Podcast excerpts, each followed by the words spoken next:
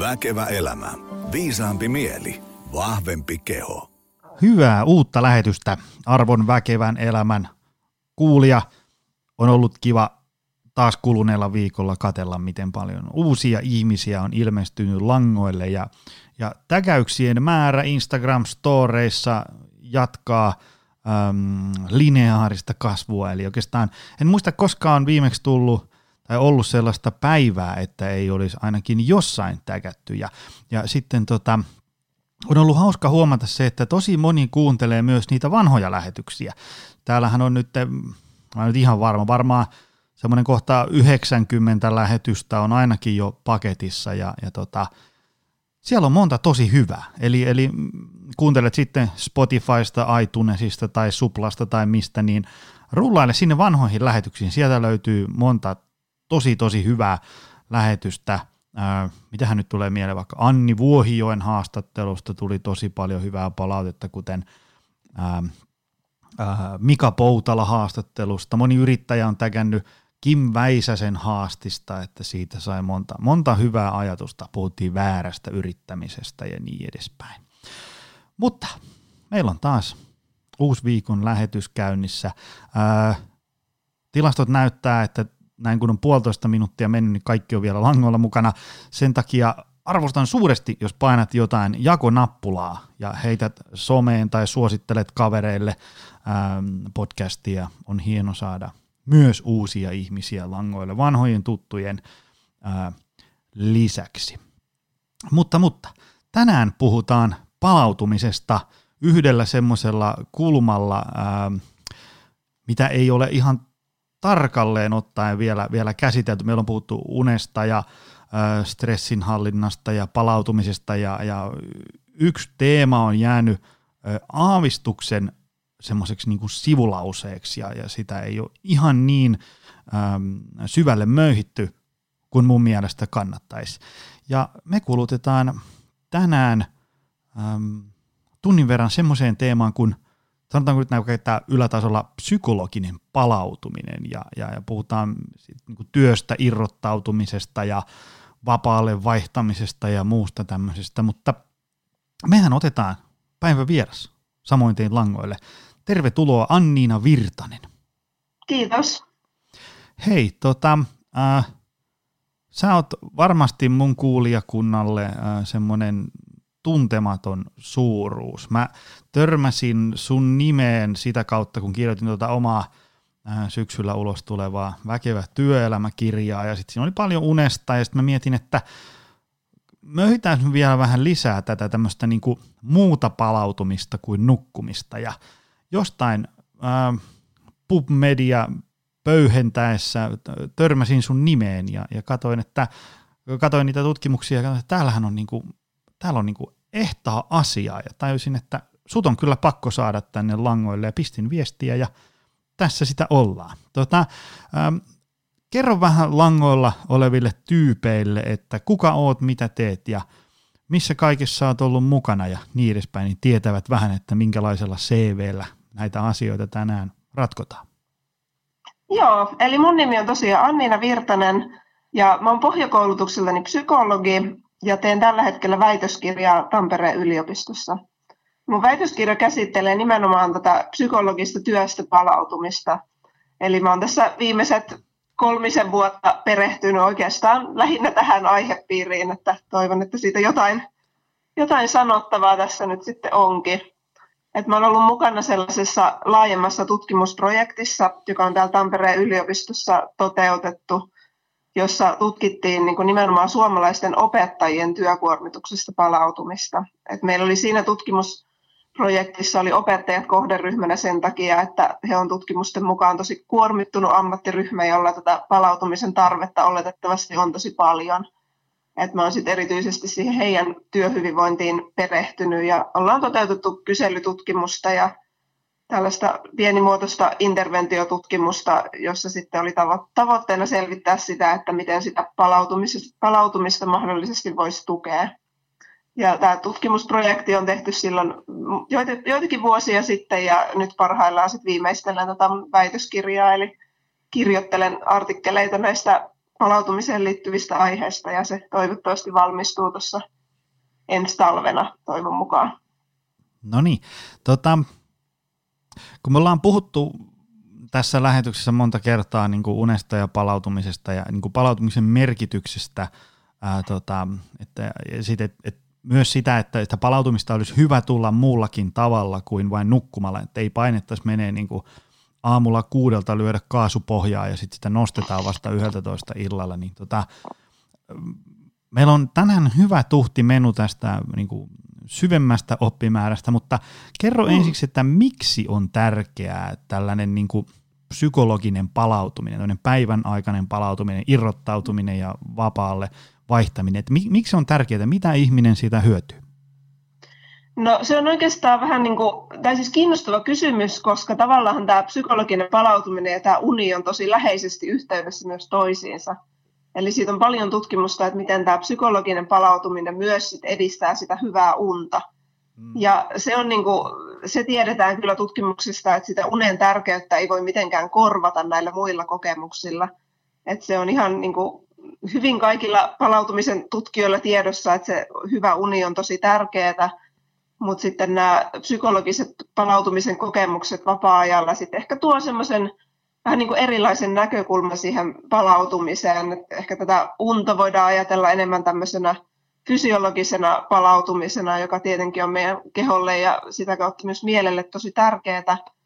Mutta sitten myös tämä psykologinen puoli sitten ehkä enemmän on sellainen, joka liittyy siihen, että miten me tyytyväisiä me ollaan meidän elämää ja miten mielekästä se meidän arki ja vapaa-aika on ja miten, miten me koetaan sit hyvinvointia ja semmoista mielekkyyttä siinä vapaa-ajalla. Ja se sitten osaltaan myös tukee sitä hyvää unta ja sitä kautta sitä fyysistä palautumista. Joo, se mä oon itse huomannut, että jos niinku pahtaa koko päivän iso kovaa sille, että ne kierrokset, niitä ei aleta niinku hiljalleen laskeen siinä, kun ilta lähestyy, vaan niinku painitaan meneen siihen viittavalla yhteentoista saakka vielä illalla sähköpostia ja sitten menee sänkyyn, niin, niin tota, ainakin niillä mittareilla, mitä itse joskus mittailen, niin kyllä siinä aika kauan menee, että keho niin kuin mm. rauhoittuu ja sitten unen saannin kanssa voi olla vähän vaikeuksia ja niin edespäin. Joo, se on just näin, että varmasti moni tuon kokemuksen tunnistaa, että jos on ihan hirveä vauhti päällä illalla, niin eihän se uni sitten tuu, että tarvii sitä, sitä psykologista palautumista siihen alkuun, että sitten pystyy nukkumaankin hyvin. Tuota, kun tässä on tämä, meillä on niinku tuota konkretia ja käytännön vinkkejä kohta, mutta miten niinku, mm. mitä tämä niinku koko psykologinen palautuminen tarkoittaa ikään kuin niinku hipsuissa teoriassa? Mitä se niinku, mm miten se, niinku, kun, mulla on ainakin itsellä semmoinen että mä niinku tavallaan tiedän, mutta sitten mä en kuitenkaan osaa sitä selittää. Et jos joku tulisi kysyä nyt tuosta nykäiseen hihasta, että selitä mulle tämä psykologinen palautuminen, niin mä osaisin tavallaan niinku nimetä kaikkea, että no se on sitä, että sä laitat tietokoneen kannen kiinni ja meet metsään kävelee, mutta sitten tavallaan, mit, mitä se niinku on hmm. tälleen niinku teoreettisesta näkökulmasta?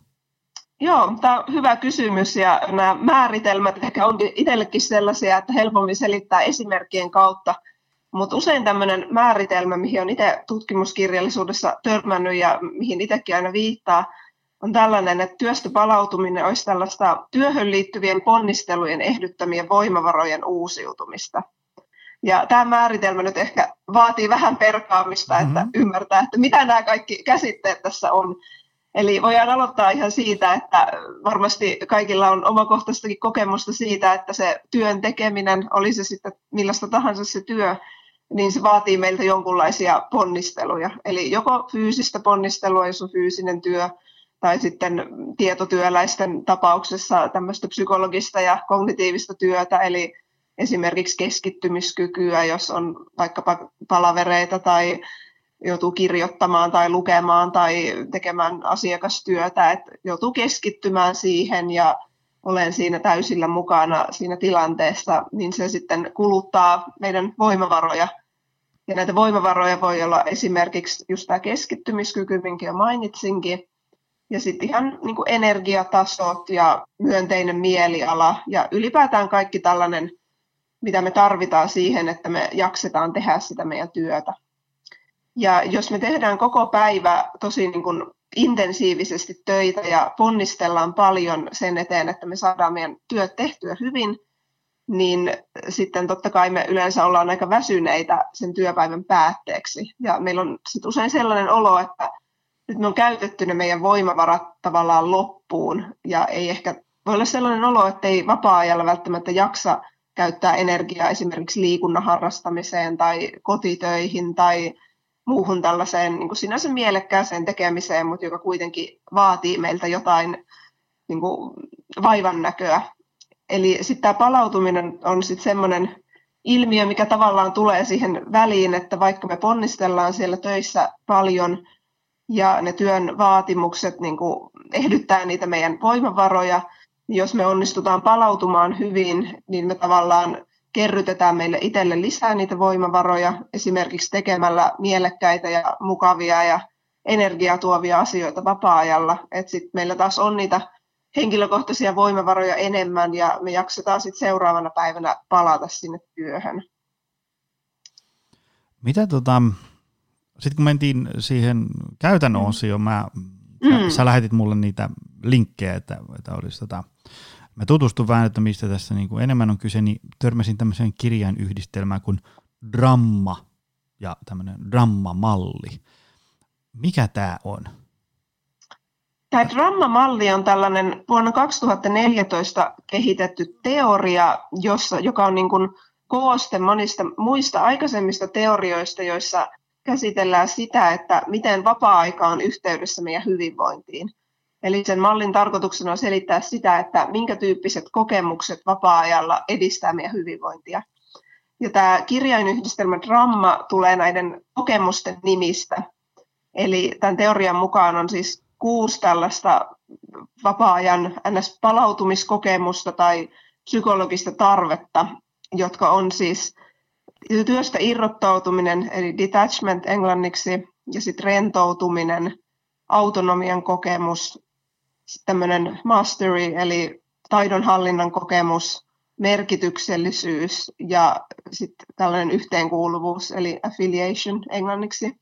Eli nämä kuusi kokemusta on tämän mallin mukaan sellaisia, jotka auttaa meitä palautumaan ja voimaan hyvin vapaa-ajalla. Ja tietenkin myös työssä sitten sen kautta, että vapaa-ajalla voidaan edistää näitä kokemuksia.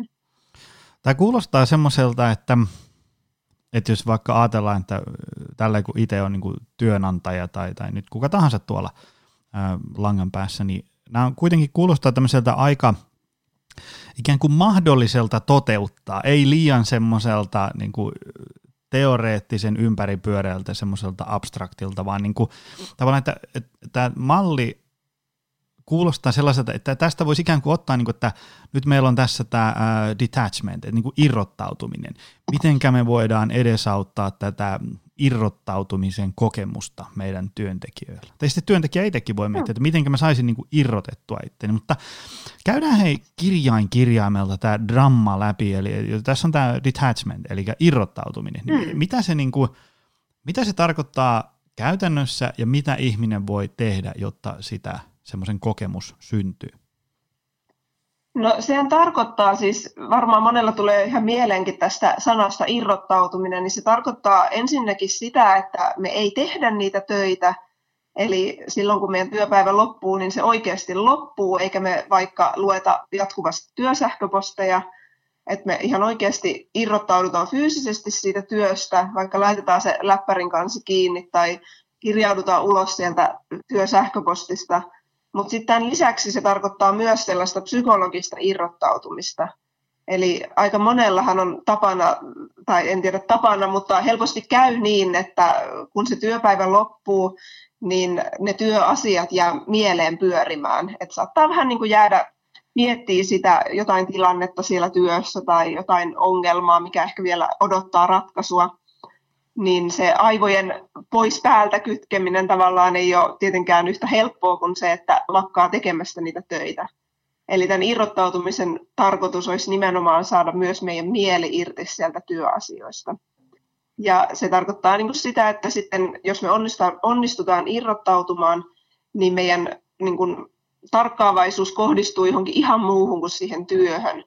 Et näin voi käydä esimerkiksi silloin, jos harrastaa jotain, vaikka jotain liikuntaa, mikä vaatii keskittymistä, että täytyy vähän miettiä, että mitä tekee, niin varmasti monella on niitä kokemuksia siitä, että kun opettelee vaikka jotain uutta liikuntalajia tai vaikka pelaa jotain jalkapalloa tai mitä ikinä tai salilla tekee treeniä, niin joutuu keskittyä siihen, niin ei sinne silloin tule sit mietittyä niitä työasioita, kun ei vaan pysty. Et mm. Se on esimerkiksi, esimerkiksi yksi sellainen, ja tietenkin kaikki muutkin harrastukset, että vaikka jonkun tosi mielenkiintoisen kirjan lukeminen, niin sit se kaappaa sun huomion itseensä ja saa sulla on niinku mielen päällä sit jotain ihan muuta kuin ne työasiat. Joo, ja mä... Se voi olla eri, eri ihmisillä erilaisia juttuja, mitkä sitä kokemusta tuottaa. Mm. Mulla, tota, mulla tuli mieleen, kun mä itse käytän omilla luennoilla niin esimerkkinä vaikka niin kun me oltiin jousia ampumassa joskus. Ja kun, jos ajatellaan, että töissä on niin tosi kuormittavaa, niin silloin ei välttämättä suositella, että siihen päälle treeni tai liikunta tai ylipäätään mikään aktiivisuus on niin kuin järkyttävän kuormittavaa vielä siihen kylkeen, vaan pitää vähän niin kuin säätää sieltä alaspäin. Niin esimerkiksi jousiammunta, mä muistan, kun se oli sellainen, että kun, jos et sä niin todella keskity siihen tähtäämiseen, niin sitten sit se lentää niin saman tien aivan päin seiniä se nuoli. Niin se oli hyvä sellainen, ei ollut kuormittavaa, mutta se ikään kuin, niin kuin vähän niin kuin pakotti irrottautua niistä työasioista, koska hmm. se oli kevyttä, mielekästä, hauskanpitoa ystävien kanssa ja sitten, ää, mutta kuitenkin todellakin niin kuin pariksi kolmeksi tunniksi unohtui ihan kokonaan työasiat. Tota, Joo, kuulostaa tosi hyvältä ja niin kuin just toi, toi että niin kuin se tarvii olla ehkä vähän semmoista, mitä joutuu ajattelemaan, että sitten vaikka esimerkiksi sen tyyppiset asiat, niin kuin vaikka telkkarin kattominen tai sosiaalisessa mediassa pyöriminen, niin vaikka se ehkä saattaisi ajatella, että se irrottaa työstä, niin se ei ehkä vaadi niin paljon sitä keskittymistä kuitenkaan, että Mm. Siinä on ehkä helpompi sitten, että ne ajatukset saattaa pyöriä välillä siinä, mitä tekee, ja välillä ihan jossain muualla. Että on varmasti paljon tehokkaampi tuollainen, mihin ihan oikeasti joutuu keskittyä, että sitä tulee yhtään mitään. Joo, joo. Tota, Joo, mä, mä itse rupesin nyt oikein miettimään esimerkkejä, niin se jousiammunta oli aina, nyt puhutaan niin kuin ihan vain musta, Tot, totta kai mm. monella ihmisellä voi mennä ihan toisinpäin, äh, mutta tota, jos mä lähden vaikka jos mulla on ollut joku vaikea työpäivä alla, kuormittavaa, vaikeita kysymyksiä, ää, ja sitten mä lähden vaan vaikka metsään kävelylle tai, tai jollekin pikku niin jotenkin se, se ei vaadi multa niin paljon keskittymistä. Että mun saattaa olla sille, että mä oon siellä niinku tunnin siellä mettäpolulla pyöriskelemässä, mutta mun pää on vielä täysin työpaikalla. Ja mä, niin kuin mä en koe hirveän palautte, niin kun mä tuun takaisin sieltä, niin mä en koe olevani hirveän mm. niin kuin, rentoutunut tai palautunut. Et mulle ainakin se joku semmoinen, on se sitten joku, että lukee kirjaa tai, tai täyttää jotain sudokuja tai mikä ikinä, joka vaatii ikään kuin, niin kuin että keho ja mieli tulee siihen paikkaan, niin, niin se jotenkin auttaa siinä, siinä irrottautumisessa. Joo. Näin se varmasti on, että helpompi irrottautua, kun pystyy sitten keskittyä johonkin mm. ihan muuhun. Entä sitten seuraava kirjain? R niin kuin relaxation, eli rentoutuminen. Mitä se tarkoittaa ja, ja mitä, mitä vaihtoehtoja ihmisillä siihen on? No rentoutuminen tässä drammamallissa tarkoittaa oikeastaan just sitä, mitä meillä varmasti tulee rentoutumisesta mieleen, eli mitä me yleensäkin sillä ajatellaan. Eli sitä, että me niin kuin, vähän niin kuin vaihdetaan vapaalle ja tehdään jotain sellaista, mikä ei vaadi meiltä niin kuin fyysisiä eikä psyykkisiä ponnisteluja. Mm. Eli sellaista niin kuin, ehkä positiivisia tunteita tai tällaista niin kuin lepposaa tekemistä. Ja sekin voi jälleen kerran olla eri ihmisillä aika erilaista, että mikä sitä rentoutumista saa aikaan. Että tässä on ehkä, ehkä vähän sit sellainen juttu, että me ei aina tunnisteta kovin hyvin sitä, että mikä meitä ihan oikeasti rentouttaa. Eli otan nyt taas esimerkiksi tämän sosiaalisen median tai telkkarin kattomisen niin moni meistä varmaan tunnistaa sen, että se tuntuu aluksi rentouttavalta ja se tuntuu rentouttavalta ajatukselta pitkän työpäivän jälkeen vaan avata se telkkari ja katsoa sitä sitten se loppuilta, mutta se ei välttämättä kuitenkaan meidän niin kehoa ja hermostoa rentouta, kun sieltä kuitenkin tulee paljon virikkeitä ja moni ehkä tunnistaa sen, että jos illalla ennen nukkumaan menoa on katsonut telkkaria tai roikkunut netissä paljon, niin on sitten vaikea nukahtaa, eikä pelkästään sen niistä laitteista tulevan valon takia, vaan myös siksi, että sieltä tulee meille niin paljon kaikkia ärsykkeitä. Mm. Että ehkä semmoinen, voisi ajatella, että semmoinen tehokkain rentoutuminen, joka sitten ehkä tavallaan kaikkein eniten edistäisi palautumista, niin voisi olla sitten sellaista, joka auttaa sekä meidän kehoa että mieltä rentoutumaan. Et siihen totta kai on tällaisia ihan rentoutumisharjoituksia ja vaikka jooga ja meditaatio voi olla monilla sellaisia, mitkä sitä saa aikaan, mutta toisaalta ei se välttämättä tarvitse olla sellaista, että esimerkiksi joku lempimusiikin kuuntelu tai jonkun hyvän romaanin lukeminen vaikka voi olla tosi rentouttavaa myöskin. Mä oon monille sanonut sitä, että, että jos oikein pinnistää, niin kyllä meillä jokaisella, me tiedetään, niin kuin vaikka jos mietitään vaikka vuosia taaksepäin, niin on jotain semmoisia asioita tehty, että, että niiden jälkeen on, ja niiden aikana jälkeen on semmoinen olo, niin kuin, että, että wow, vähän niin kuin tuhannen kilo apina olisi ravistettu selästä ja, ja sitten se semmoinen ajatus, että, että miksi mä en tee useammin tätä. Niin, niin tavallaan mm. jokainen keksii ihan varmaan niitä, niin, niin, niin tässä kohtaa kyse ei ole mistään muusta sen monimutkaisemmasta kuin niiden asioiden tekemisestä. Mutta nehän usein vaatii sitä, että esimerkiksi kalenteri ei olisi niin tukossa, että sulla oikeasti on aikaa tehdä niitä. Kyllä, just näin. Et siihen vaatii ehkä sen oman aikansa, että jos on vain joku vartti tai viisi minuuttia aikaa, niin sit se arki voi tuntua niin hektiseltä, että siinä ei oikein ole mahdollisuutta välttämättä rentoutua, että ei pääse sellaiseen niin kuin riittävän rentoutuneeseen tilaan tavallaan sen tekemisen kanssa, jos sille ei ole varattu aikaa. Mm. Mitäs tämä autonomia kautta omaehtoisuus? Se on näistä, näistä kohdista ehkä se kaikkein tämmöinen niin hämärin mitä se tarkoittaa? Joo, se on ehkä vähän abstraktimpi verrattuna näihin muihin. Et sillä viitataan ensinnäkin tällaiseen niin kuin kontrollin kokemukseen, eli siihen, että sä pystyt itse vaikuttaa siihen, että mitä sä teet sun vapaa-ajalla. Ja pystyt vaikka itse niin kuin jotenkin edes päättää siitä sun omasta aikataulusta. Eli vähän viitaten tuohon edelliseen keskusteluun siitä, että tarvii varata aikaa niille palauttaville tekemisille – niin tämä liittyy just siihen, että tietenkään se palautuminen ei välttämättä ole kovin helppoa, jos meillä on se arki hirveän täynnä, että meillä ei ole niin kuin mahdollisuutta ottaa aikaa sille, että me tehdään jotain, mikä auttaa meitä palautumaan. Mutta sitten kontrollin ja tämmöisen niin kuin oman aikataulun hallitsemisen lisäksi tämä autonomia voidaan ajatella laajempana kokemuksena niin kuin siitä, että sä elät sellaista elämää, joka niin kuin vastaa sitä, mitä sä haluat. Eli otan nyt tähän sellaisen esimerkin, että varmasti moni, joilla on pieniä lapsia, niin tietää sen, että eihän sitä kontrollia loputtomasti ole. Että jos sulla on paljon niitä niin kuin kodin ja perheen niin kuin siihen arkeen liittyviä velvollisuuksia, niin ei sieltä kalenterista nyt välttämättä joka ilta löydy jotain tuntia tai kahta tuntia siihen, että sä voit tehdä jotain ihan omia vapaa-ajan juttuja, mutta siitä huolimatta, jos se perhe-elämä tuntuu semmoiselta sulle mielekkäältä ja siltä, että sä oot itse sen valinnut ja se on jotain, mitä sä tosiaan niin haluat, haluat elää sellaista elämää ja se tuntuu sulle tärkeältä, niin sä voit silti kokea tällaista autonomian kokemusta, että sä oot itse valinnut sen elämäntavan. Et, et siinä on nämä molemmat puolet tavallaan. Mä oon siitä joskus semmoisille tyypeille ehdottanut tätä, tätä kohtaa kehitettäväksi niin, että kun usein siinä arjessahan on vaikka se, sanotaanko, 40-tuntinen työviikko ja sitten siinä on ne siirtymiset työpaikalle ja takaisin ja, ja, ja sitten siinä on lasten tarhan vienti ja tarhasta hakeminen ja, ja sitten on kenties jotain kissaristiä ja sitten siellä maanantai- ja torstai-illassa, niin se tavallaan se viikko ää, tavallaan niin kuin, sä, sä et niin kuin määränsä enempää pysty vaikuttamaan, että, että, että missä ollaan ja mitä tehdään ja mihin kellon aikaa. Niin sitten sulla on kuitenkin siinä arkessa muutama ilta plus viikonloppu, mihin sulla on tosi paljon mahdollisuuksia vaikuttaa, niin mä oon niin kannustanut siihen, että älä nyt ainakaan hyvä ihminen sitten ängen vielä sitä viikonloppuakin täyteen, ainakaan semmoista ohjelmaa, mitä sä et itse niin kuin varsinaisesti halua tehdä. Tiedätkö jotain semmoisia niin mm.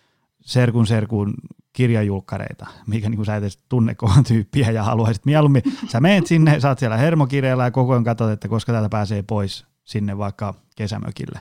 Et se on ehkä semmoista niin kuin tervettä itsekkyyttä, että priorisoi sitä omaa palautumistansa ää, sellaisten niin kuin aika jees juttujen yli.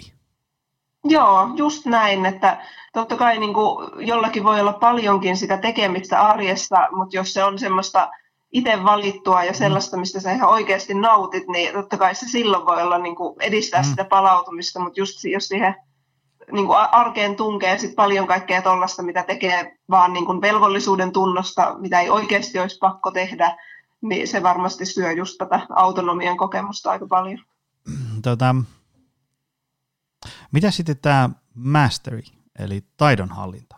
Mitä, mitä se tarkoittaa? Joo, se liittyy tällaiseen palautumisen vähän aktiivisempaan puoleen, eli verrattuna vaikka irrottautumiseen ja rentoutumiseen, jotka enemmän on semmoista, saattaa olla sellaista niin kuin lepoa siitä työstä, niin sitä taidonhallinta puolestaan on tällaista vähän aktiivisempaa, eli esimerkiksi uusien taitojen opettelua työn ulkopuolella. Eli usein me ehkä saatetaan ajatella, että työ on niin kuin se paikka, missä me kehitetään itseämme ja opitaan uutta, mutta sitten nämä niin kuin palautumisen tutkimukset viittaa siihen suuntaan, että usein me palaudutaan työstäkin paremmin, kun me tehdään myös jotain tämmöistä kehittävää tai haastavaa myös vapaa-ajalla. Mm. Eli se voi olla esimerkiksi niin kuin taitojen opettelua, vaikkapa otan taas nyt esimerkiksi jonkun liikuntaharrastuksen, niin siinä kun opettelee jotain uutta, itselle uutta lajia, mitä ei ole ennen harrastanut, niin siinä vähän joutuu haastamaan itteensä ja se ei aina tunnu välttämättä tietenkään mukavaltakaan, mutta sitten kun siinä etenee ja oppii niitä uusia asioita, niin saa myös tämmöisiä onnistumisen ja saavuttamisen kokemuksia, jotka sitten tuottaa meille kaikkea positiivista mielialaa ja tyytyväisyyttä ja muuta muuta tällaista myönteistä. Että se voi olla jotain tämän tyyppistä ihan konkreettisen taidon opettelua tai vaikka jonkun vieraan kielen opettelua tai musiikin soittamista tai mikä se harrastus sitten kelläkin on. Ja sitten toisaalta se voi olla myös niinku uusien tietojen oppimista ja tällaista, niinku, miten mä nyt sanoisin, tämmöistä tavallaan omien näkemysten laajentamista ja uudelle altistumista – Eli esimerkiksi tietokirjojen lukemista tai vaikka jossain museoissa tai näyttelyissä käymistä tai niin kuin taiteen kokeminen, myös taiteen tekeminen, mutta myös se kokeminen ehkä on tällaisia, jotka saattaa tuottaa just tämmöistä taidonhallinnan ja niin kuin miele- näkemysten avartumisen kokemusta. Eli se on varmaan, onko se niin kuin sitä, että, että sulla on semmoinen olo, että mä oon tässä aika hyvä? Tai ainakin, että, että, että mä niinku, Joo. kun mä mietin sitä, onko se sitten, kun tuosta sanasta mastery tulee ainakin mulle mm. heti mieleen, että sä oot niinku, sä oot heti mestari. Mutta tavallaan, että jos mä menen vaikka, otetaan nyt se vanha kunnon jousiammunta esimerkki, niin eihän mä siinä alussakaan mestari ole. Mutta ehkä niin. sit, tuleeko siitä sitten se, se tavallaan semmoinen mastery-fiilis, kun aluksi menee joka nuoli ohi ja sitten ne niinku hiljalleen mm. alkaa osuunkin. Nimenomaan just toi, että ei se välttämättä edes olisi niin mielekästä, jos heti osaisi, koska Ää. jos sä oot heti jossain hyvää, niin sitten ei ole niin paljon varaa ehkä kehittyä. Et siinä on varmasti just toi, että aluksi se saattaa turhauttaakin, kun ei, ei osaa jotain, mutta sitten jos sitä jatkaa ja siinä vähitellen kehittyy, niin se tuottaa just tosi tehokkaasti semmoisia taidonhallinnan ja oppimisen kokemuksia ja just sitä tunnetta, että hei vitsi, että mä opin tällaisen, että oli aluksi vaikeaa, mutta nyt mä osaan tehdä tämän. Se on tosi palkitsevaa. Sitten meillä on vielä pari kirjanta jäljellä tästä drammamallista. Mm. Merkityksellisyys, meaning. Mitä, mitä tämä tarkoittaa? Heitä tästä muutama esimerkki, koska nyt paljon ollaan puhuttu siitä niin kuin työelämän niin kuin merkityksellisyyden Joo. tunteesta, mutta se on usein vähän hähmäneet, kun kysyy, että no avaa mulle vähän konkreettisemmin, mitä tämä on, niin sitten usein kuulee vaan takaisin semmoista vaikeroivaa ähinää, kun yrittää tiivistää sitä. Mutta onko sulla niin jotain, miten niin ollaan huomattu, että tämä on ollut ihmisille tärkeä kohta? Joo, no mä hyvin ymmärrän tämän hyvin hähmäisen tavan puhua tästä, koska tätä on ehkä aika vaikea tiivistää yhteen lauseeseen, koska tämä merkityksellisyys on niin tämmöinen valtava teema. Mm. Että siitä työn merkityksellisyydestä puhutaan paljon, mutta sitten tässä drammamallissa ehkä enemmän sit keskitytään siihen vapaa-ajan merkityksellisyyteen. Ja mitä on niin lukenut noita tutkimuksia tästä aiheesta ja omassakin tutkimuksessa, niin ne väittämät, millä siitä vaikka kyselytutkimuksessa kysytään, niin nekin on aika epämääräisiä, että ne on sen tyyppisiä, että tein vapaa-ajalla asioita, jotka on minulle henkilökohtaisesti tärkeitä. Et ne on niin tämän tyyppisiä, että ne, ne voi olla eri ihmisillä hyvin erilaisia, mutta ehkä voi ajatella, että tämä niin liittyy tavallaan semmoiseen laajempaan elämän merkityksellisyyden kokemukseen. Ja se niin kuin laajemmin ajateltuna se elämän merkityksellisyys, niin siinäkin on tällaisia eri osa-alueita. Eli esimerkiksi semmoinen tunne siitä, että mä teen jotain, millä on niin kuin laajemmassa mittakaavassa merkitystä niin kuin muidenkin ihmisten kuin mun itseni kannalta. Eli se voi olla yksi, eli esimerkiksi vapaa-ajalla se voi näkyä silleen, että joku vaikka tekee jotain vapaaehtoistyötä vapaa-ajalla ja kokee sen sitten tosi merkityksellisenä, kun pääsee vaikka auttaa muita ihmisiä tai eläimiä tai, tai edistää vaikka jotain itselle tärkeää poliittista päämäärää tai vaikka uskonnollisuus ja tämmöinen henkinen toiminta voi niin kuin joillakin olla sitten tämmöinen merkityksellisyyttä tuova tekijä. Ja sitten toisaalta yksi tämmöinen merkityksellisyyden osatekijä niin kuin laajemmin ajateltuna on ehkä myös semmoinen koherenssin kokemus, eli tunne siitä, että sä jotenkin ehkä niin kuin ymmärrät, mistä sun elämässä on kyse ja sä jotenkin pystyt niin kuin ennakoimaan sitä, mitä sun elämässä tapahtuu, että se on ehkä tämmöinen niin kuin, vähän niin kuin hallinnan tunne ja semmoinen tunne siitä, että sä elät sellaista sulle mielekästä elämää, jossa niin kuin, vaikka asiat ei aina tapahtuisi silleen, kun sä haluat, niin kuitenkin sulla on jotain semmoisia itselle tärkeitä asioita, joista sä pidät kiinni ja tämmöisiä niin itselle, itselle tärkeitä arvoja, joiden mukaan sitten pyrkii elämään. Toi oli mun mielestä tiedä, aika... Tämä, ei, toi oli, mä olin sanomassa... Eikö mä olin sanomassa, toi, toi oli hyvin, ei, en sano, että tiivistetty, vaan hyvin selitetty, Joo. koska sitä on vaikea okay, tiivistää, hyvä. koska niin kuin, mä uskon, että jokainen tosta sai niin kuin, että kiinni sen, että aivan, että, että hmm. niin se on, se on se juttu, aina kun mä teen sitä, niin sit mulla hmm. käy, tulee just se tunne ja se, semmoinen, kun, kun tämä on, niin kuin, on siinä mielessä aika hankalaa, että kun tämä on tätä tunnehommaa, eikä niin kuin niin. sellaista niin kuin viiden kilon käsipaino on aika yksiselitteinen asia, että, mutta sitten tavallaan kun sulla on tunne siitä, että sä tajuat, mistä tässä elämässä on kyse, niin se on niin kuin aavistuksen mm. abstraktimpi homma. Kyllä, näin on. Mutta joo, hei, sitä viimeinen, yhteenkuuluvuus, affiliation. Mitä se tarkoittaa? Joo. No sekin on ehkä aika tämmöinen verrattuna tähän merkityksellisyyteen taas vähän helpommin ymmärrettävä. Eli se viittaa tähän tämmöiseen yhteenkuuluvuuden ja niin kuin yhteyden kokemiseen muihin ihmisiin. Mm. Ehkä jossain määrin voi varmaan viitata myös eläimiin, että kyllähän voi kokea vaikka lemmikin kanssakin tällaista yhteenkuuluvuutta, mutta yleensä sillä viitataan tähän niin kuin läheisiin ihmissuhteisiin ja tunteeseen siitä, että sä oot osa jotain yhteisöä ja että sulla on sellaisia ihmisiä sun elämässä, joiden kanssa sä pystyt niin kuin, olen oma itsesi ja jakamaan niitä sun asioita ja puhumaan niin kuin, mistä vaan. Eli positiiviset ja läheiset ihmissuhteet on niin kuin, tärkeä osa tätä yhteenkuuluvuuden kokemusta. Drammamalli oli siinä tiivistettynä, hmm. eli, eli tota, se on tämmöisten asioiden äh, mä en tiedä onko oikea termi sanoa näiden asioiden tekemistä vai, vai niin kuin, että asioiden tekemistä, joista syntyy tämmöiset kokemukset.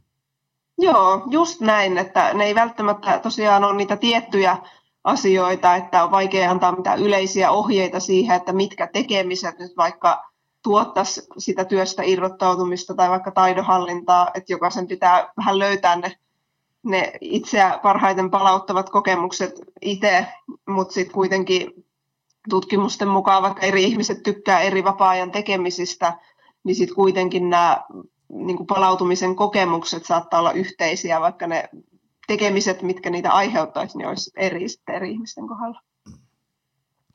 Mitä sen kun um, unen kohdalla usein painotetaan sitä, että pitää olla sekä laatua että määrää. Eli jos nyt ajatellaan niin kuin heitetään tämmöinen sektori, että unen näkökulmasta palautuu hyvin, jos nukkuu 7-9 tuntia hyvänlaatuista unta. Kokeeko tämä sama niin kuin, tätä psykologista palautumista, eli, eli niin kuin, onko sulla antaa jotain min, mm. minuuttimääriä tai jotain niin kuin sellaista ikään kuin tämmöistä sektoria, että näin monta tuntia sitä olisi hyvä olla – päivän aikana? Ja, ja no. onko, meidän mahku, niin kuin, onko meidän mahdollista psykologisen palautumisen osalta määritellä jotain niin kuin, hyvää laatua? Me voidaan niin kuin, tehdä laaja unitutkimus ja mitata sieltä sitä, miltä mm-hmm. se uni näyttää, mutta onko, onko tämän osalta? No, tämä oli tosi kiinnostava kysymys, että mä en ole koskaan ajatellut itse asiassa psykologista palautumista tästä laatumäärän näkökulmasta. Äh.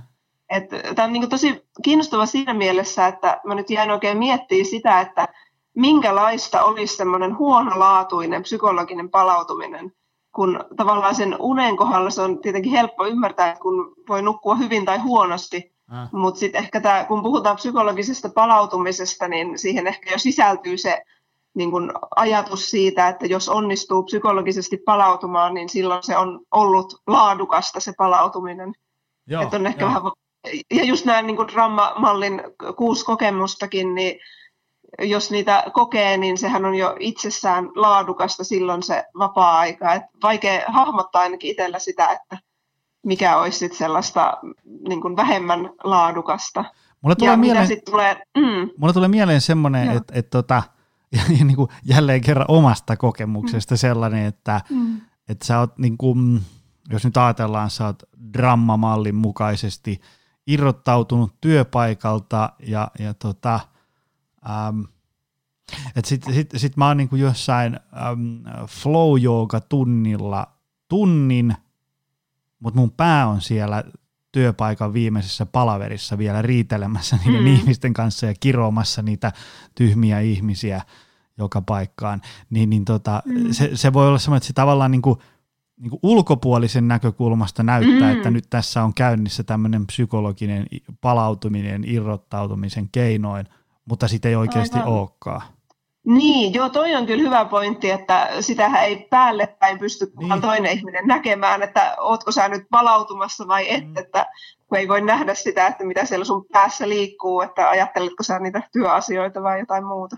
Mitä sitten, äm, onko sulla ajatuksia siitä, että, että, niin että, että paljonko sitä pitäisi olla? Kun mä muistin, mä olin joskus mm. äm, aika monta vuotta sitten Bostonissa kuuntelemassa tämmöistä stressiasiantuntija Robert Sapolskia, joka siellä sanoi, että, että niin kuin palautumista ei voi säästää pelkästään ikään kuin vain viikonlopuille, että sä painat mm. maanantaista perjantaihin niin kuin jalka suorana menee, eikä sitä voi säästää ikään kuin vain niin kuin kesä- ja talvilomalle, että kaikki muu ajat Joo. vaan paahdetaan.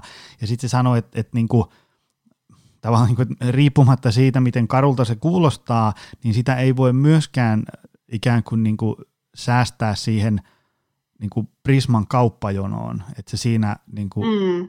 kaksi ja puoli minuuttia koitat olla hetkessä. Onhan sekin niin kuin parempi kuin ei mitään, mutta tavallaan se, me ollaan ehkä, no tietysti ihmisi, ihmiset elää jos jonkinnäköistä arkea, mutta hyvin moni niin siitä semmoisesta niin ei hirveän tai niin kuin, ei riittävän palauttavasta arjesta on tullut niin kuin normaalia, että tämmöistä tämä mm-hmm. ihmisen elo on. Ja sitten jos heittää, että tiedätkö, kyllä sulla olisi niin kuin joka päivä tärkeää olla vaikka pari tuntia – semmoista aika kevyttä ja lepposaa, mielekästä, niin sitten se voi kuulostaa sieltä, että tiedätkö, ajatuksena kiva, mutta ei ikinä tässä mun arjessa. Niin. Et minkälaisia ajatuksia sitten niin määrästä? No tämä on kanssa aika haastava kysymys. Siis mä oon tuosta ihan ehdottomasti samaa mieltä, että sitä palautumista ei voi niin kuin säästellä sille, että palaudun sitten viikonloppuna tai sitten lomalla. Et se nyt on ainakin tutkimuksesta tiedetään kyllä hyvin, että sen palautumisen pitäisi olla aika säännöllistä – Mm. Et, et, koska siinä on just se ajatus, että jos se stressi pääsee kasaantumaan, niin sehän silloin aiheuttaa niitä kaikkia terveyden ja hyvinvoinnin ongelmia. Ja sen palautumisen tarkoituksena olisi nimenomaan ehkäistä sitä stressin kasaantumista. Joo. Ja totta kai jos me odotetaan sitä lomaa, niin sitten se stressi on jo päässyt ehkä kasaantumaan niin paljon, että sitten me ehkä jonkun verran palaudutaan siinä lomalla, mutta sitten kun me palataan töihin, niin se loman vaikutus ei tutkitusti kovin kauan kestä. Eli paljon tärkeämpää olisi pitää siinä ihan jokapäiväisessä arjessa niin kuin mukana se palautuminen jollain tavalla. Mutta toi on kyllä kiinnostava kysymys, että voiko antaa mitään suosituksia niistä tunti- tai minuuttimääristä. Mm. Et mä en ainakaan muista niin kun työstä palautumisen tutkimuksia, kun olen lukenut, niin en muista, että olisin nähnyt missään sellaisia niin kuin tuloksia siitä, että kuinka paljon sitä niin kuin määrällisesti pitää olla. Et se, se varmaan vaihtelee ja vaihtelee ehkä myös sen mukaan, että kuinka kuormittunut sä oot.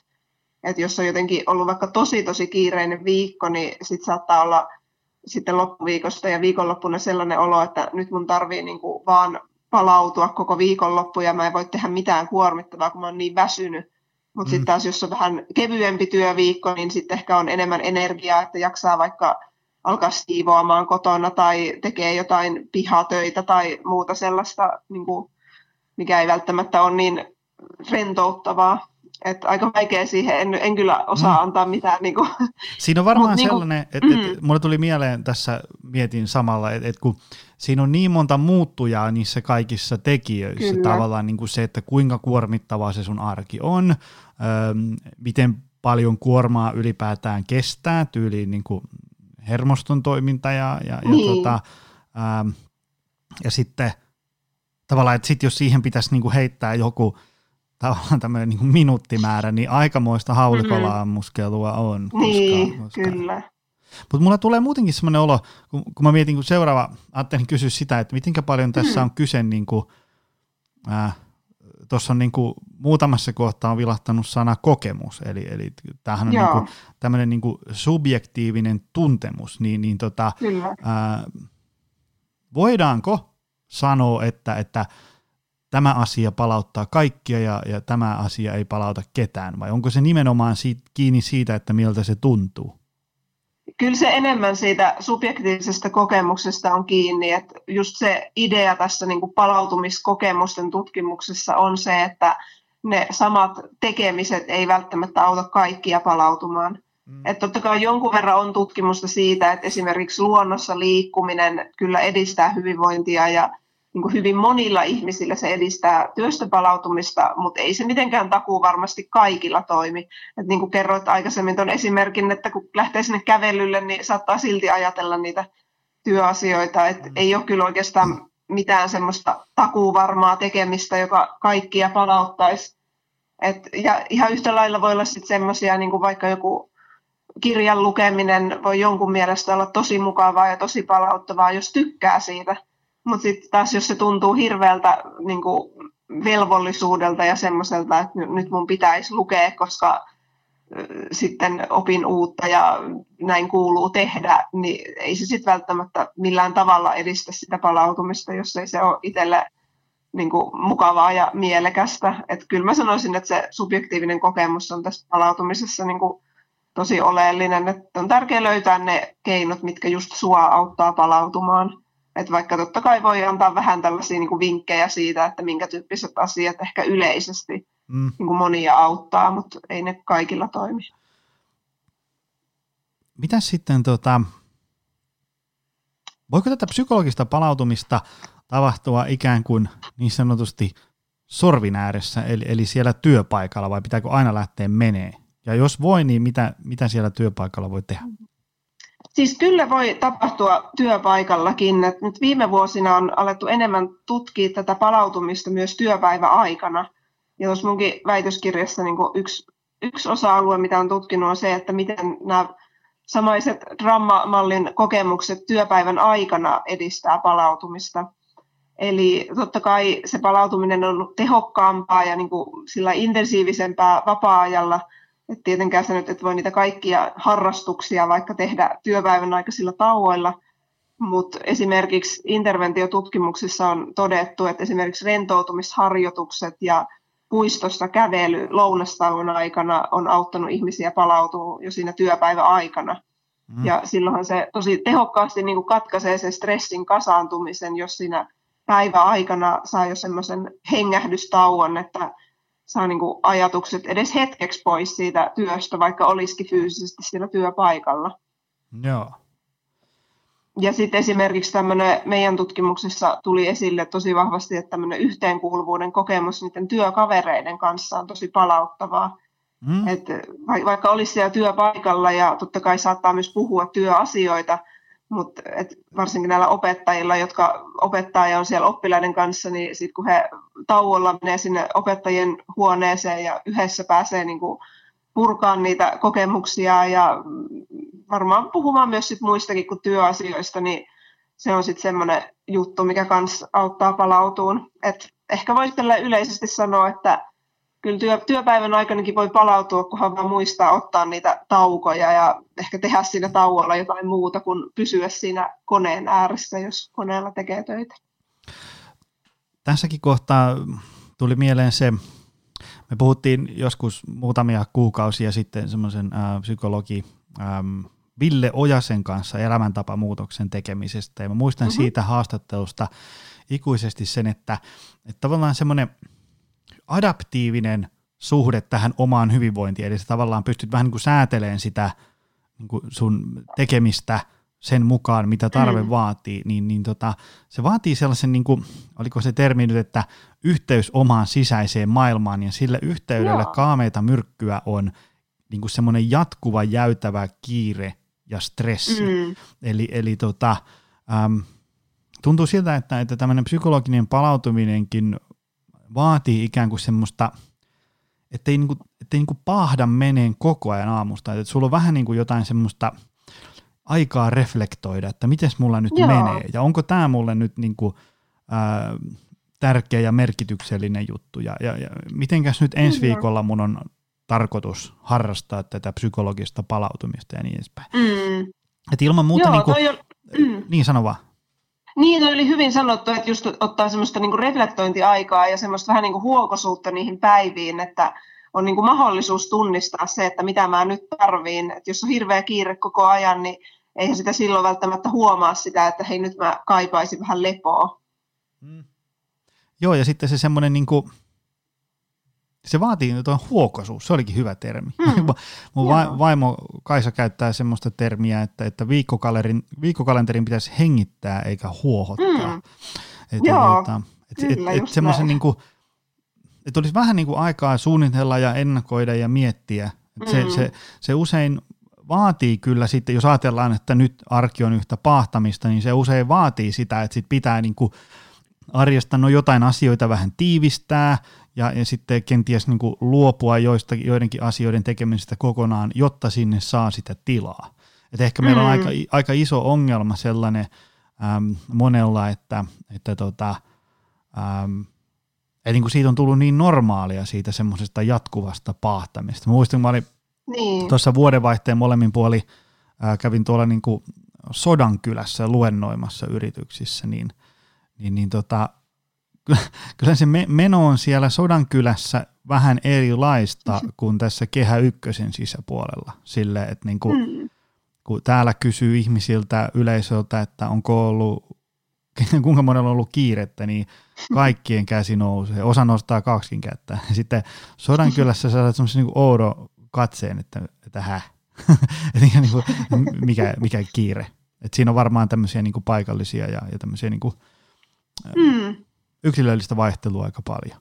Mutta hei. Niin ja varma, mm. Joo, sano vaan. Joo, ja varmaan olin sanomassa, että varmaan vielä semmoisia niin kulttuurieroja tavallaan niiden työkulttuurien välillä, että miten suhtaudutaan siihen, että miten siellä se työpaikan kulttuuri vaikka pitää yllä sellaista mielikuvaa, että pitäisi olla kiire koko mm, ajan. Mm, mm. Ai, joo. A, joo.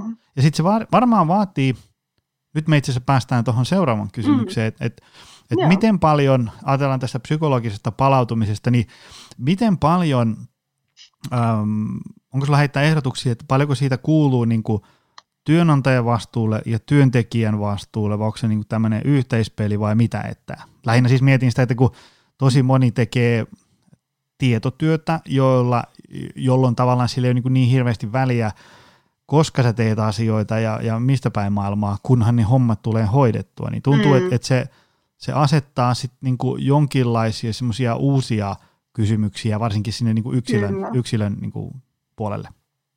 Joo, tämä on tosi tärkeä kysymys mun mielestä ja ehkä helposti kun puhutaan palautumisesta, niin korostetaan sitä yksittäisen työntekijän näkökulmaa ja sitä, että mitä sä itse voit tehdä. Mm. Ja totta kai se niin kuin tämän myötä, kun niin kuin monen työ on tullut tietotyössä niin kuin joustavammaksi, työ, työtä voi tehdä missä ja milloin vaan, niin siinä on tietenkin toisaalta hyvät puolensa ja toisaalta se voi niin kuin auttaakin sitä niin kuin työn ja muun elämän tasapainon ylläpitoa, että jos voi vaikka käydä treenaamassa kesken päivän ja sitten jatkaa töitä, niin se voi olla tosi niin kuin hyväkin asia, mutta sitten toisaalta se asettaa tosi paljon haasteita just sen suhteen, että sun pitäisi niin kuin itse jaksaa koko ajan niin kuin hallinnoida tavallaan sitä, että milloin mä teen töitä ja milloin en. Mm. Että on tosi vaikea niin kuin sanoa tavallaan, että missä määrin pitäisi olla työnantajan vastuulla ja missä määrin työntekijän, että en mä nyt siihen mitään niin kuin prosenttiosuuksia tai tällaista osaa sanoa, mutta kyllä se on niin kuin tosi tärkeää, että ne työolot on kunnossa ja että se on niin kuin selkeää kaikille, mitä siellä työpaikalla vaaditaan, että onko sun oikeasti vaikka pakko olla tavoitettavissa koko ajan. Mm. Että monellahan voi olla vaikka se mielikuva, että tuntuu, että pitäisi olla tavoitettavissa, vaikkei työnantaja mitenkään niin kuin suoraan sitä vaatiskaan. Että ehkä semmoinen, niin että kaikki pelisäännöt olisi mahdollisimman selvillä kaikilla, niin se on totta kai yksi semmoinen tärkeä juttu. Mutta kyllä siinä niin kuin varmasti monella työpaikalla on niin kuin kehitettävää siinä, että ne työolot on sellaiset, että ne mahdollistaa sen palautumisen. Ja ehkä tämä korostuu vielä enemmän siinä, kun mietitään sitä työpäiväaikana palautumista. Et siinä totta kai on tosi tärkeä rooli sillä organisaatiolla, että millaisia niin kuin mahdollisuuksia siellä vaikka on siihen taukojen pitämiseen, että onko esimerkiksi tiloja, minne voi mennä, missä on oikeasti niin kuitenkin rento olla ja mm. palautua siinä tauolla, tai että onko vaikka ok lähteä kävelylle kesken työpäivän vai miten siihen suhtaudutaan, että, tai ylipäätään, että miten niitä taukoja on mahdollista pitää, että joo, se ehkä joo. korostuu siinä. Mulla tuli mieleen, kun me tuossa, se oli viime vuoden Joo, se oli viime vuoden loppupuolella, käytiin luennoimassa vaimon kanssa yhdessä yrityksessä, ja siellä heitin, heitin ihan siinä vaan juolahti mieleen sellainen ajatus, että, että esimerkiksi vaikka meillä oli työpaikalla taannoin sovittiin sellainen, että kuuden jälkeen ei tarvitse mennä sähköpostiin. Että, niin kuin, mm. että, että jos joku ihminen lähettää sulle sähköpostia puoli seitsemän illalla, ja sä vastaat siihen vasta seuraavana aamulla ja se ihminen suuttuu siitä, kun kesti niin kauan, niin sit mun puolesta saakoon suuttua. Että kyllä meidän täytyy niinku niin. pitää huoli työntekijöiden työhyvinvoinnista ää, tota, siten, että et, niinku, tavallaan varsinkin, että, että ne tuotiin niinku selväksi myös mm. työntekijöille siten, että, että kukaan ei edellytä. Että kun ihmisillä voi Niinpä. olla sellainen, että kun Joni paiskii aina kovaa hommia, niin sitten varmaan munkin pitää paiskia. Ja sitten kun mm. Mun mielessä taas on niinku täysin, että toivottavasti muut ei paiski näin paljon hommia, vaan ne lepää, niin, niin, tota, niin sitten tavallaan se on tärkeää, että, että tuodaan ne asiat niin kuin julki. Ja, ja siellä Kyllä. yrityksessä, kun mä heitin, että, että olette sitten miettinyt, että voisiko olla mahku sellainen, että ihmisten ei tarvitse mennä esimerkiksi vaikka viiden, kuuden jälkeen työsähköpostiin. Ja he oli sitä ottanut. Siellä sattui olemaan silloin johtoryhmän paikalla ja he otti sen käyttöön. Ja, ja tota, en tiedä, mitä siitä seurasi. Täytyy varmaan kysyä tuossa jossain kohtaa, että onko ollut hyötyä. Mutta, mutta tavallaan niin kuin mm. Semmoinen, että kun niin kuin sä säkin sanoit, että, että voi olla helposti sellaisia ajatuksia, että, että ihmisillä on joku semmoinen niin kuin vaikka kulttuurin luomia tai semmoisia niin kuin omien ajatuksen luomia sellaisia sääntöjä, jotka, joita ei ole koskaan asetettu. Sitten sä niin elät jonkun sellaisten sun omien ö, väärinymmärrysten niin kuin voimin. Niinpä. Mitäs hei? Ja tossa, Joo, sano. Joo, olisin lisännyt tuohon vielä ehkä sen, että sitten tavallaan tämän myötä, kun on, on tätä joustoa niin työajoissa vaikka, niin sitten voit käydä esimerkiksi niinkin, että jos joltakin ihmiseltä aina tulee illalla sähköpostia, niin sitten sä saatat luulla, että se tekee ihan hullun pitkiä päiviä, mm. vaikka voi olla, että sillä on vain erilainen päivärytmi, että se saattaa tehdä ihan yhtä vähän niitä töitä kuin säkin, mutta aloittaa vaikka myöhemmin. Että ehkä toikin niin joustavuus työelämässä sit saattaa tuoda vähän sellaista, että niin kuin kuvittelee, että kaikki olisi aina töissä, jos ne ihmisten työajat vaihtelee. Mm. Hei, vedetään ähm, mm. tämä psykologinen palautuminen nyt tästä nippuun lähetyksen päätteeksi. Eli, eli mitkä oli sun niin tämmöinen kliseiset kolme vinkkiä kuulijoille, että, että nyt kun tästä ää, ähm, työpäivä käynnistyy vaikka huomenna, niin, niin minkälaisia asioita olisi niin kuin hyvä pitää huoli, että, että, että, että tota, palautumista tulisi riittävästi unen lisäksi? Joo, no ihan ensimmäiseksi, jos mietitään sitä työpäivää, niin haluaisin muistuttaa kaikkia siitä, että ylipäätään pitää niitä taukoja. Et varsinkin nyt, kun tosi monet tekee etänä kotona töitä, niin ne tauot unohtuu tosi helposti, kun ei ole mitään yhteisiä kahvitaukoja tai lounastaukoja välttämättä. Niin ihan niin kuin ensimmäinen, että voi palautua sen päivän aikana, niin on tietenkin se, että sä ylipäätään pidät ne tauot. Mm. Ja sitten niinku toiseksi koskien sekä tätä työn, työpäivän aikana palautumista että vapaa-aikaa, niin haluaisin kannustaa kaikkia vähän miettiä sitä, että mikä olisi just semmoinen, mikä sua auttaa palautumaan parhaiten. Et voi miettiä esimerkiksi näiden palautumiskokemusten, eli työstä irrottautumisen, rentoutumisen ja näiden muiden näkökulmasta, että mikä on niinku semmoinen, minkä tekemisen parissa sä oot vaikka kokenut näitä kokemuksia, mistä ollaan tässä puhuttu. Ja sitten koittaa aikatauluttaa sinne omaan kalenteriin, että olisi mahdollisimman usein edes joku lyhyt aika, milloin sä voit keskittyä johonkin tällaiseen tekemiseen, joka sua auttaa palautumaan. Eli tämmöinen itsetuntemuksen kehittäminen on tosi hyödyllistä tämän palautumisenkin kannalta. Ja sitten vielä ehkä muistuttaisin tästä työstä irrottautumisesta. Eli vaikka näitä kaikkia palautumiskokemuksia on tutkittu, niin kaikkein eniten näyttöä on siitä, että tämä työstä irrottautuminen on tosi tärkeää. Mm. Et just se, että ottaa sellaista aikaa, vaikka laittaa sinne kalenteriin, että milloin on sellainen aika, että nyt sä et ajattele niitä töitä, etkä lue mitään sähköposteja tai työviestejä, vaan teet jotain ihan muuta. Et sit jos meinaa lähteä sellaiselle vatvomislinjalle, niin sit voi vaikka päättää pitää semmoisen huolihetken tai vatvomishetken, että rajaa sitä tiettyä ajankohtaa, että tässä on nyt se, että vaikka työpäivän päätteeksi on joku aika, että tässä mä nyt saan niin kuin oikein luvan kanssa vatvoa näitä työasioita, mutta sitten kun se aika on ohi, niin sitten se on ohi ja sitten mä teen jotain muuta. Et tässä oli ehkä tällaiset päällimmäiset vinkit, mitä aina koitan muistutella, jos joku kysyy, että miten palautuu hyvin. Kuulostaa hyvältä. Noin kaikki semmoisia asioita, että vähän niin kuin tekemistä voi olla valmista. Eli tavallaan niin kuin mm, aika, aika selkeää ja yksinkertaista. Nyt täytyy vaan pitää huoli, että niitä tulee tehtyä. Näin on. Niin ei, ei tämä mitään niin kuin monimutkaista oikeasti mm. ole, että enemmän on kyse siitä vaan, että saa aikaiseksi. Aivan. Hei, tota, voiko sun tai teidän tutkis, tutkimusryhmän tai, tai muiden juttuja seurata jostain lisää? No meidän tutkimusryhmä ei valitettavasti ole missään sosiaalisessa mediassa ryhmänä, mutta minut löytää kyllä mun ihan etunimi, sukunimi Annina Virtanen löydyn kyllä Twitteristä ja LinkedInistä, että siellä postailen työhön liittyviä juttuja lähinnä. Ja siellä sitten linkkaan, kun aina ilmestyy joku artikkeli tai joku muu julkaisu näistä meidän tutkimuksista tai muuten tähän aiheeseen liittyen. Hienoa. Hei, tota, mä haluan kiittää tästä setistä. Tämä, tämä toi niin konkretiaa paljon sen, sen tämmöisen niin ympärille, mitä mullakin on ollut vaikeuksia tiivistää, että mitä se on. Niin kuin, kun se on niin paljon sitä, niin kuin, että miltä se tuntuu, niin sitten sen, sen tota, tiivistäminen on vähän hankala. Iso kiitos tästä. Mm. Kiitos paljon.